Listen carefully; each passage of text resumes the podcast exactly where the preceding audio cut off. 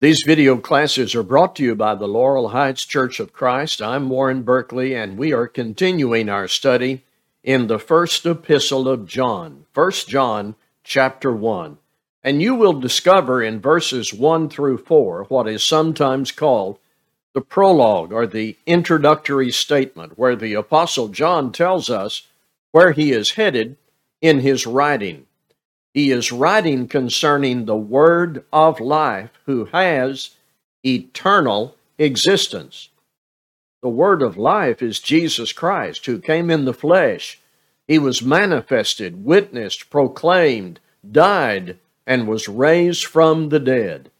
John and the other disciples heard him, saw him, and touched him, and they delivered the message, the gospel, so that sinners could be forgiven and enter into fellowship with God. Let me say, these connected themes are affirmed in the prologue and then developed in detail throughout the rest of the letter. In this video, we will continue our encounter with the text in 1 John chapter 1. I'm reading verses 5 through 10. This is the message we have heard from him and proclaimed to you that God is light, and in him is no darkness at all.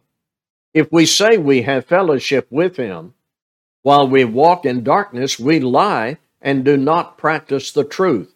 But if we walk in the light, as he is in the light, we have fellowship with one another and the blood of Jesus, his Son, cleanses us from all sin. If we say we have no sin, we deceive ourselves, and the truth is not in us. If we confess our sins, he is faithful and just to forgive us our sins and to cleanse us from all unrighteousness. If we say we have not sinned, we make him a liar, and his word is not in us. I want to begin our study this time with a principle you will discover throughout the Bible, and it is embedded tightly in this passage. In the Bible, in the New Testament, and in the writings of John in particular, there is a connection between who God is and how we should live. I want to take a moment to develop that to lead us into verse 5. There is this vital connection between who God is and how we should live. Here it is in John 4:24. God is spirit, therefore we should worship him in spirit and in truth. Here it is again in 1 John 4, 7 through 9. God is love. Therefore, we should love him and love one another. We could develop this in many other directions. God is truth. Therefore, we must walk in the truth. God is merciful, and we are to be merciful. Peter said in 1 Peter 1 15 and 16, God is holy, therefore be ye holy. There is this important connection between who God is and how we should live as His people. I've made that point to take us to the passage here in First John, where it says, God is light. Our response to Him should be to walk in the light. As we walk in the light, we confess our sins and we enjoy cleansing from all unrighteousness based on Christ giving his life for us. That's the thrust of this passage. Let's go back and concentrate on the individual components of that thought. The message John and the other apostles proclaimed, directed to people, directed people to the true God, who is light, and in him there is no darkness at all. You may observe throughout John's writing style what might be called oppositional format. John wants us to know the difference between things truth and falsehood, Christ and Antichrist. And here, where we are in 1 John 1, light versus darkness. In the Bible, darkness is a figure that symbolizes ignorance, sin, and alienation from God. The devil and his agents are styled the world rulers of this darkness in Ephesians 6, verse 12. Their dominion, their domain is the power of darkness, according to Colossians 1:13. In the Bible, light is a figure that symbolizes wisdom, righteousness, fellowship with God. Christians, as a result of their active faith, are said to be light in the Lord. Ephesians 5 and verse 8. Children of light in the same verse. So, God is light in the ultimate sense, in the highest sense. There is always some inadequacy in expressing the essence of deity to finite human beings with language. When Paul was caught up into paradise, he heard inexpressible words. Something he experienced in that realm could not be put into words, according to 2 Corinthians 12 and verse 4.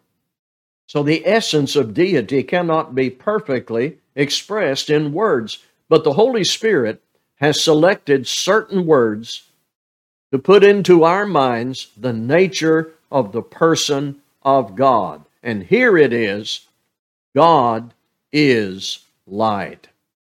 His essence is comparable to light, powerful, pure, penetrating. We know God to be the creator of light. You remember in Genesis, God said, Let there be light. And there was light. God's work of creation came out of his essence, his nature. He is light. Thus, it was natural for him to create light. Now, John, after affirming this about God, adds for emphasis this phrase In him is no darkness at all. John wants to be clear. So he states this from the positive standpoint about the essence and nature of God. God is light, therefore, he provided light in creation work. And then to reinforce and emphasize what he said, John states this negatively In him is no darkness at all. James spoke of this in James 1:17 with God there is no variation. James said there is no variation or shadow of turning. God is pure light. No discoloration, no hues or mixture. One translation says, In him there is nothing dark. So John says, This is the message which we have heard from him and proclaim to you that God is light, and in him is no darkness at all. Because of what John is about to say about our behavior, he needs to begin with this assertion about the very nature of God. God is light, and in him is no darkness at all. And that leads to this in verse 6. If we say that we have fellowship with him, while we walk in darkness, we lie and do not practice the truth. I want us to get hold of part of this, and then we'll supply the rest of the thought. It says, If we say and do not practice. This is about when speech and practice are not the same. We say or claim one thing about our relationship with God, but our practice in life, our behavior, doesn't match what we say. That's what John is talking about. So let's go back to the verse and supply the remaining elements. If we say that we have fellowship with him while we walk in darkness, we lie and do not practice the truth. It is one thing to claim to be a child of God, to say, I'm in fellowship with God. It's another thing to live daily from the inside out in fellowship with Him, practicing His truth, walking in His light. See, behavior is the real test of fellowship with God. Not just what we say, not just knowledge and association and claim, behavior is the real test of fellowship with God. But John goes further. He says, if we say that we have fellowship with God but walk in darkness, we lie and do not practice the truth. Sometimes we may be quick to call someone a liar. Sometimes when we have no objective evidence of dishonesty. John is not just throwing around an insult. John addresses the situation where there is obvious evidence of inconsistency. A person says one thing, but how they live shows they're not what they say. It doesn't matter what anyone says about his relationship with God if he's living in darkness, not practicing the truth. He is a liar because God is light and in him is no darkness at all. Sometimes people claim something that is never verified by corresponding behavior. Behavior is the real test of fellowship, not just what we say. God is light. So if I'm really in fellowship with God, I am walking in the light. Behavior is the real test of fellowship, not just what we say. And that's how we began in 1 John chapter 1 verses 5 and 6. This is the message we have heard from him and proclaimed to you that God is light and in him is no darkness at all. If we say we have fellowship with him while we walk in darkness, we lie and do not practice the truth. I hope each one of us can see early in this study that we must tell ourselves and others the truth about our relationship with God. We should not claim what it is not. I could put it this way if we say we are Christians, but we do not live as Christians, John says what we are liars. I must use the Word of God to examine myself from the inside out to determine if the standing that I claim and tell myself about is real with God. Am I really a child of God in both claim and conduct? Verse 7 But if we walk in the light as He is in the light, we have fellowship with one another and the blood of Jesus, his Son, cleanses us from all sin. If we walk in darkness, that is, live in sin, it doesn't matter what we say about our relationship with God. John says we lie and do not practice the truth. But if we walk in the light, as he is in the light, we have fellowship with one another. Our walk, our daily behavior must be in keeping with the God we claim to serve. He is light.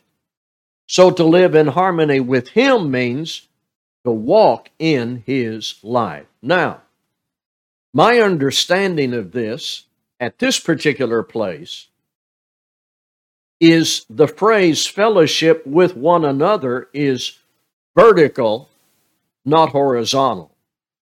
I believe the context here is about fellowship with God. Many other passages in the Bible address the consequent fellowship we have with each other. In this context, back up in verse 3, I believe the subject here is our fellowship with God. If you want fellowship and cleansing, you must walk in the light.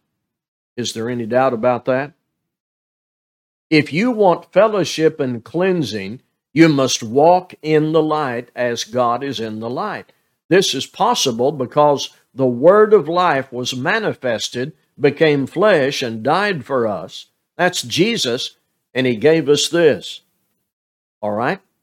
Let's assume you have read this and you've decided you want to walk in the light. You want to step over into the light through baptism, and then you want to live there, walk there, stay there. You not only want to claim fellowship with God, you want to behave in your life so that the claim is validated. You want fellowship and you want cleansing, so you walk in the light. But what does that mean? What does it mean to walk in the light? To find out what it means to walk in the light, just keep reading through First John. And here's what you'll find confessing your sins, keeping the commandments of God given through Christ, loving your brother, not loving the world, testing the spirits, all the way to the last verse in First John keep yourselves from idols. You see, if you want to know what's involved in walking the light, don't stop at 1 John 1 7 and try to figure it out by focusing on that phrase. Just keep reading. in our case, we're going to keep reading and studying over the next several weeks all the way through 1 John, 2 John, and 3 John. And we will learn and review what it means to walk in the light. Talking is not enough. The real test of fellowship is our walking, our behavior. If the truth of God and the love of God really abide in your heart, that divine influence will always exhibit itself in obedient behavior, walking in the light. This is real because of Him who died for us. If we say we have no sin, we deceive ourselves and the truth is not in us. In the preaching of the gospel, the apostles said to their audiences, Folks, you have a problem. Sin is the problem the gospel of Christ was given to solve. So, in preaching the gospel, you announce the problem. You convict lost people of their sin. Romans 3:23 says, "All have sinned and fall short of the glory of God." Sin is the problem the gospel was given to solve. It is true. In obeying the gospel, you are forgiven. And in Christ, as you walk in the light, you enjoy the cleansing promised in this context. But this doesn't mean that after baptism you just live in denial of sin. You must, in fact, be vigilant and penitent about sin all of your life. As John teaches down in chapter 2, he's writing this letter that you may not sin. We should endeavor every day to consistently walk in the light. But if anyone sins, and when we sin, we must own it, confess it, repent, seek forgiveness. Those who deny their sin compound their problem with a lie. Whether you've been baptized or not, this is so. If you sin and then deny it, you compound your problem with a lie. If we say that we have no sin, we deceive ourselves and the truth is not in us ignoring my guilt, I deceive myself and I prove the truth is not in me. We'll return to this point when we come to verse 10. So here we are in verses 9 and 10. If we confess our sins, he is faithful and just to forgive us our sins and to cleanse us from all unrighteousness. If we say we have not sinned, we make him a liar, and his word is not in us. In verse 9, get a hold of this God is faithful to forgive us and cleanse us if we confess our sins. This is an example of a conditional promise. If you want the blessing promised, you must participate in the conditions stated. If we confess our sins, he is faithful and just to forgive us our sins and to cleanse us from all unrighteousness. While confession of sin is explicit in this verse, I think there is also something implicit, and that is penitence. I mean, if you confess, if your confession is simply a verbal admission of sin, but without repentance, God doesn't accept that. Proverbs 28:13 teaches us, "He who covers his sins will not prosper, but whoever confesses and forsakes them will have mercy." So walking in the light means penitent confessions when we sin, being vigilant and penitent about sin until we die. When we live this way, we can know God fulfills his promise. He is faithful and just in this matter in all his dealings with us. Now, verse 10 at first seems to just repeat verse 8. While both verse 8 and 10 bring us to the same conclusion, the wording is different, and there is apparently a difference that needs our attention. In verse 8, if we say we have no sin. In verse 10, if we say that we have not sinned. However, someone states their claim of sinlessness, there's no validity to it. John gives no opportunity for anyone to word their claim in such a way as to technically escape guilt. Whatever tense they use, whether they're talking about one sin or many, living in it or committing a couple, John gives no opportunity in his wording for anyone to escape the guilt of sin. The other difference between verse 8 and verse 10 may be more significant. In verse 8, the one claiming no sin deceives himself. In verse 10, the one claiming sinlessness makes him a liar and his word is not in us. It is one thing to deceive yourself about your guilt, but verse 10 moves to a higher level, making the Lord a liar and proving in our boasting that his word is not in us. Here's what I want to do as I begin to wrap up. I want you to listen to 1 John chapter 1 verses 1 through 10, which is the entire chapter. 1 John chapter 1. That which was from the beginning, which we have heard, which we have seen with our eyes, which we looked upon and have touched with our hands concerning the word of life. The life was made manifest, and we have seen it and testified to it and proclaimed to you the eternal life which was with the Father and was made manifest to us. That which we have seen and heard, we proclaim also to you, so that you too may have fellowship with us. And indeed, our fellowship is with the Father and with his Son, Jesus Christ.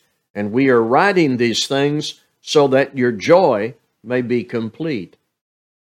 This is the message we have heard from him and proclaimed to you that God is light, and in him there is no darkness at all. If we say we have fellowship with him, while we walk in darkness, we lie and do not practice the truth. But if we walk in the light as he is in the light, we have fellowship with one another, and the blood of Jesus, his Son, cleanses us from all sin. If we say we have no sin, we deceive ourselves, and the truth is not in us. If we confess our sins, he is faithful and just to forgive us our sins and to cleanse us from all unrighteousness. If we say we have not sinned, we make him a liar, and his word is not in us. Here's where I want to take us. You cannot be close to God and close to sin at the same time. I know that sounds so simply elementary. But you derive that right out of 1 John chapter 1 and everything else the New Testament says about God and sin and the remedy that Christ died to provide. You cannot be close to God and close to sin at the same time. Walking in darkness, you cannot see others. You cannot see obstacles. You cannot see threats. You cannot see yourself truly. You cannot see God. You cannot see God and Christ in heaven. Walk in the light. Real relationship with God is more than just knowledge, emotion, association, and claim.